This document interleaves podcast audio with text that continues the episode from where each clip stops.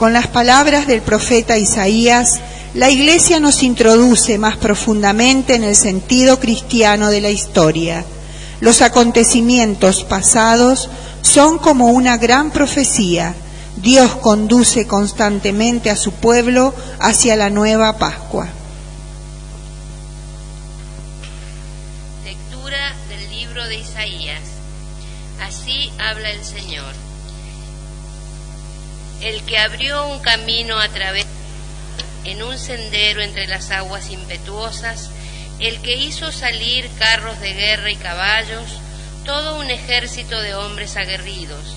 Ellos quedaron tendidos, no se levantarán, se extinguieron, se consumieron como una mecha. No se acuerden de las cosas pasadas, no piensen en las cosas antiguas. Yo estoy por hacer algo nuevo ya está germinando. ¿No se dan cuenta? Sí, pondré un camino en el desierto y ríos en la estepa. Me glorificarán las fieras salvajes, los chacales y los avestruces, porque haré brotar agua en el desierto y ríos en la estepa, para dar de beber a mi pueblo, mi elegido, el pueblo que yo me formé para que programara mi alabanza. Palabra de Dios. Grandes cosas hizo el Señor por nosotros. Cuando el Señor cambió la suerte de Sión, nos parecía que soñábamos. Nuestra boca se llenó de risas y nuestros labios de canciones. Grandes cosas hizo el Señor por nosotros. Hasta los mismos paganos decían, el Señor hizo por ellos grandes cosas Grandes cosas hizo el Señor por nosotros y estamos rebosantes de alegría. Grandes cosas hizo el Señor por nosotros. Cambia, Señor, nuestra suerte como los torrentes de Negev. Los que siembran entre lágrimas cosecharán entre canciones. Grandes cosas hizo el Señor por nosotros. El sembrador va llorando cuando esparce la semilla pero vuelve cantando cuando trae las gavillas. Grandes cosas hizo el Señor por nosotros. Solo hay una cosa importante, nos dirá San Pablo. Escuchémosle como la última llamada cuaresmal en este domingo anterior a la Semana Santa. De la carta del apóstol San Pablo a los cristianos de Filipos. Hermanos, todo me parece una desventaja comparado con la inapreciable con el inapreciable conocimiento de Cristo Jesús, mi Señor.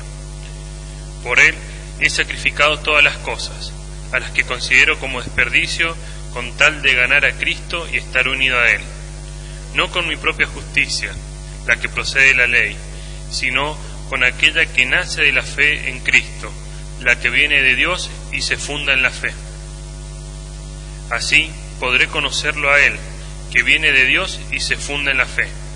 Así podré conocerlo a Él, conocer el poder de su resurrección y participar de sus sufrimientos, hasta hacerme semejante a Él en la muerte, a fin de llegar, si es posible, a la resurrección de entre los muertos.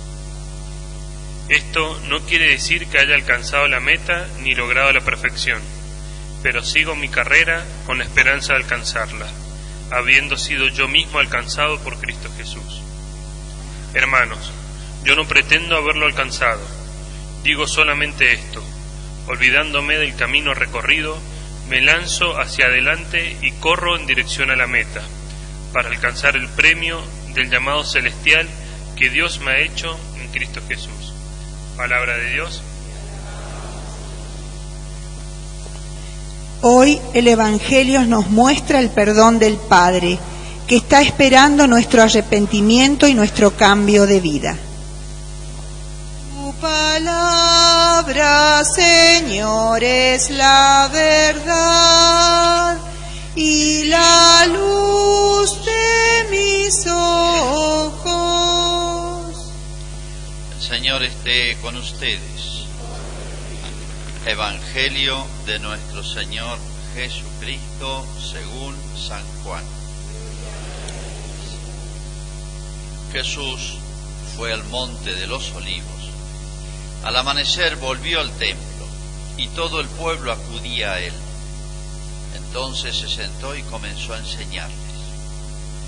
Los escribas y fariseos le trajeron a una mujer que había sido sorprendida en adulterio poniéndola en medio de todos dijeron a Jesús, Maestro, esta mujer ha sido sorprendida en flagrante adulterio. Moisés en la ley nos ordenó apedrear a esta clase de mujeres. ¿Tú qué dices? Decían esto para ponerlo a prueba, a fin de poder acusarlo. Pero Jesús, inclinándose, comenzó a escribir en el suelo con el dedo. Como insistían, se enderezó y les dijo, aquel de ustedes que no tenga pecado, que arroje la primera piedra. E inclinándose nuevamente, siguió escribiendo en el suelo. Al oír estas palabras, todos se retiraron, uno tras otro, comenzando por los más ancianos. Jesús quedó solo con la mujer, que permanecía allí, e incorporándose le preguntó, ¿dónde están tus acusadores? ¿Nadie te ha condenado? Ella le respondió, Nadie, Señor. Yo tampoco te condeno, le dijo Jesús. Vete y no peques más en adelante. Es palabra del Señor.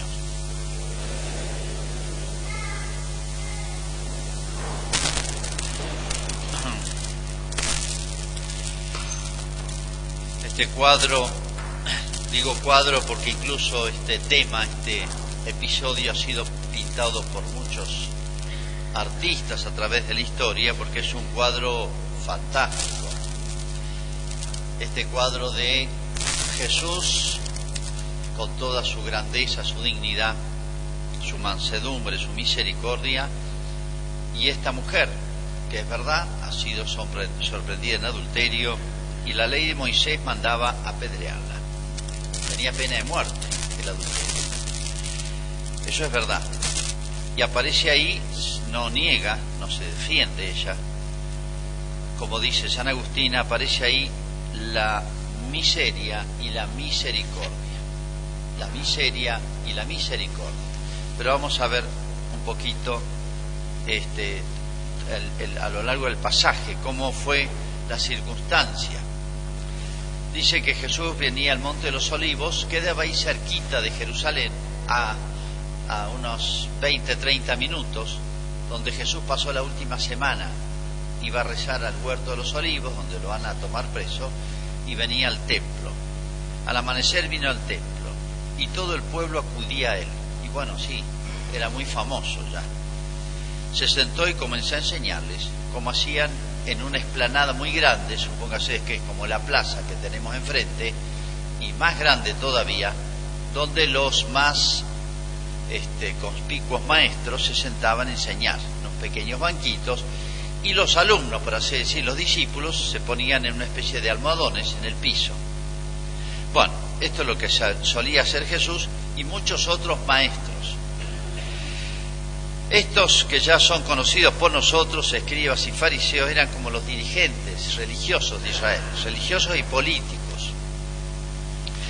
Le traen una mujer que había sido sorprendida en adulterio. Lo ponen frente a Jesús. A estos hombres no les interesa ni la ley de Moisés, el ser cumplidores de la ley de Moisés, no le interesa eso, ni les interesa ayudar a la mujer. Fíjense que justamente la misericordia o la compasión, que son dos actos de caridad, compasión significa padecer con otro. Una persona sufre y otra persona se hace cargo de su dolor, ¿por qué puede hacerse cargo? Una madre, si sufre su hijo, sufre la madre. ¿Por qué? Es como si fuese ella también. ¿eh? Compasión significa eso, padecer en carne propia los dolores ajenos, las penas ajenas. Y misericordia, tener un corazón que asume las miserias de otro. Es algo parecido. son dos actos o dos manifestaciones de la caridad verdadera en el alma. ¿Qué significa entonces de entrada? Que estos hombres lo que menos tenían era caridad. Y todo este teatro de apariencia, de cumplimiento de la ley de Moisés, que era la ley religiosa de ellos, la ley moral, la ley religiosa era de Moisés. Siempre se amparaban en eso.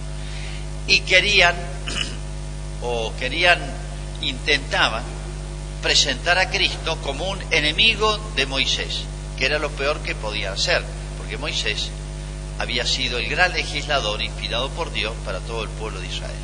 O sea, querer enfrentar a Jesús con Moisés, digamos. Jesús mil veces les explicó que no venía a hacer eso. Bueno, fíjense este cuadro. La traen a esta mujer y la ponen ahí latina, prácticamente delante de Jesús. Y le presentan a Jesús un drama, un dilema. Decía, maestro, falsos, porque para ellos Jesús no era un maestro, era un enemigo, pero lo tratan como maestro, o sea, como diciendo, vos que sabes mucho. Esta mujer ha sido sorprendida en adulterio y le dan clases. Moisés en la ley nos ordenó apedrearla, como diciendo, te vamos a explicar un poquito la ley de Moisés, porque no la conoces. Le enseñan a Jesús, fíjense todo absurdo, ¿no? Le enseñan a Jesús. ¿Tú qué dices? Fíjense el dilema. Dilema significa que uno no tiene salida. Las dos respuestas este, en las dos respuestas cae una trampa. Si Jesús decía que no cumplan la ley de Moisés, que no la maten, que no la pedreen, si que, que, no cumplan, lo iban a acusar, obviamente, de ser un transgresor de la ley religiosa de Moisés. Y esa ley de Moisés había venido de Dios, porque Dios inspiró a Moisés en el Sinaí. Lo ponía un aprieto a Jesús. Si decía, no la pedreen, iba a contradecir la ley de Moisés. Si decía, mátenla, iba a quedar por cruel Jesús, lo iban a acusar de cruel. Y además, lo iban a acusar ante el gobernador romano. ¿Por qué? Porque, eh, como sabrán ustedes, Roma, a pedido de los judíos, había, sí, había anexado la nación judía de Israel como una provincia, pertenecía al imperio romano. Por eso Pilato era el gobernador, con facultades especiales, por eso se llamaba procurador, era un gobernador con facultades especiales. Y Roma había quitado a los judíos la, posibilidad de poner la pena de muerte. O sea, los judíos ponían, podían poner, la autoridad judía, que la mantenían, podía poner penas menores, cárceles, azotes, multas, etcétera, penas menores, pero pena de muerte solo la aplicaba Roma. Por eso, cuando a Jesús lo quieren matar, tienen que buscar acusaciones que sean, este, que vayan contra la ley romana, porque los judíos no podían ejecutar a nadie.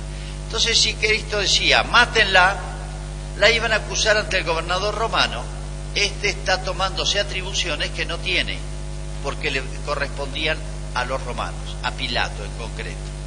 Entonces era una trampa. A Jesús lo mete en un dilema. Lo que diga, de ninguna cosa que diga podía zafar, se puede decir. Y de nuevo, Jesús, genial. Algunos se preguntarán, dice, ¿por qué se pone a escribir en el suelo? Y hay algunos que, estudiando la escritura, se pone a imaginar qué escribía en el suelo. Hay muchas opiniones sobre esto. Pero si San Juan, que estaba ahí, que es el que nos cuenta esto, no dice nada, no tiene importancia. Lo que sí da la impresión que hace Jesús, ponerse a escribir en el suelo, porque dice que insistían. Es como se suele decir enfriar el partido. Venían todos enojados, venían furiosos. Con Jesús, no tanto con la mujer. La mujer era, la usan para hacerle la trampa a Jesús. La bronca era con Jesús. ¿Y qué hace Jesús? Como diciendo, con ustedes no quiero hablar. Se pone a escribir hace tiempo para que se enfríe un poco las pasiones. Dice, como ellos insistían, como insistían, se, se enderezó y les dijo. Fíjense, la respuesta es genial. La respuesta es genial, como todas las de Jesús quien de ustedes no tenga pecado, que arroje la primera piedra. O sea, no dice no la ejecuten, Sí, es más, decir, bueno, está bien, ustedes dicen eso, ejecútenla, pero vamos a ver, el que esté puro de pecado, Jesús sabía que estos tipos eran peores que la mujer. Estos tipos eran peores que la mujer. La mujer tenía, en todo caso, un pecado, no es que la justifique. Jesús dice, no peques más. Jesús no es ciego, no es tonto. Pero estos eran peores. Hay pecados y pecados. Hay pecados de debilidad. Probablemente era el de esta mujer. Y hay pecados de malicia. De malicia. Son los pecados fríos. Esos pecados que uno no lo hace arrastrado por una pasión, sino lo hace con toda intencionalidad, fríamente. Sabe que está mal y lo hace. Y lo piensa y lo medita y tiene tiempo de, arrepentirse, pero no, lo, lo hace con toda este, frialdad de la inteligencia, ¿no? Bueno, como diciendo, miren, esta mujer es pecadora, sí, yo no lo niego, pero ustedes son peores. Y en vez de preocuparse de los pecados ajenos, pero en realidad no se preocupan por los pecados ajenos, como el de esta mujer, lo que quieren es hundirlo a Jesús, a quien no le pueden acusar de ningún pecado. Es una trampa para hacerlo caer en, algo. ¿eh? No pueden contra Jesús, contra la rectitud, la santidad, la moderación, la prudencia de Jesús. No pueden, no pueden. Entonces buscan trampas y trampas y trampas. Fíjense a dónde llega la malicia humana, ayer y hoy. Jesús es genial, bueno, está bien. La ley de Moisés manda eso, no lo niego. El que no tenga pecado que tiene la primera piedra. Y se empiezan a ir, y dice muy bien San Juan que estaba ahí, San Juan estaba ahí, dice empezando por los más viejos. Y bueno, uno cuando se pone viejo se pone más misericordioso con los demás y la experiencia le enseña muchas cosas, ¿no? Este, como dice el Martín Fierro, las faltas no tienen límites como tienen los terrenos. Se encuentran los más buenos y es justo que les prevenga aquel que defectos tenga disimule los ajenos. Martín Fierro aconsejando a sus hijos. Es lo mismo del Evangelio, ¿no?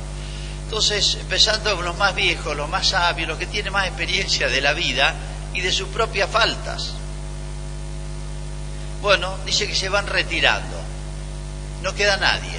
Fíjense, al retirarse, es como si Jesús los hubiera obligado a confesar sus pecados.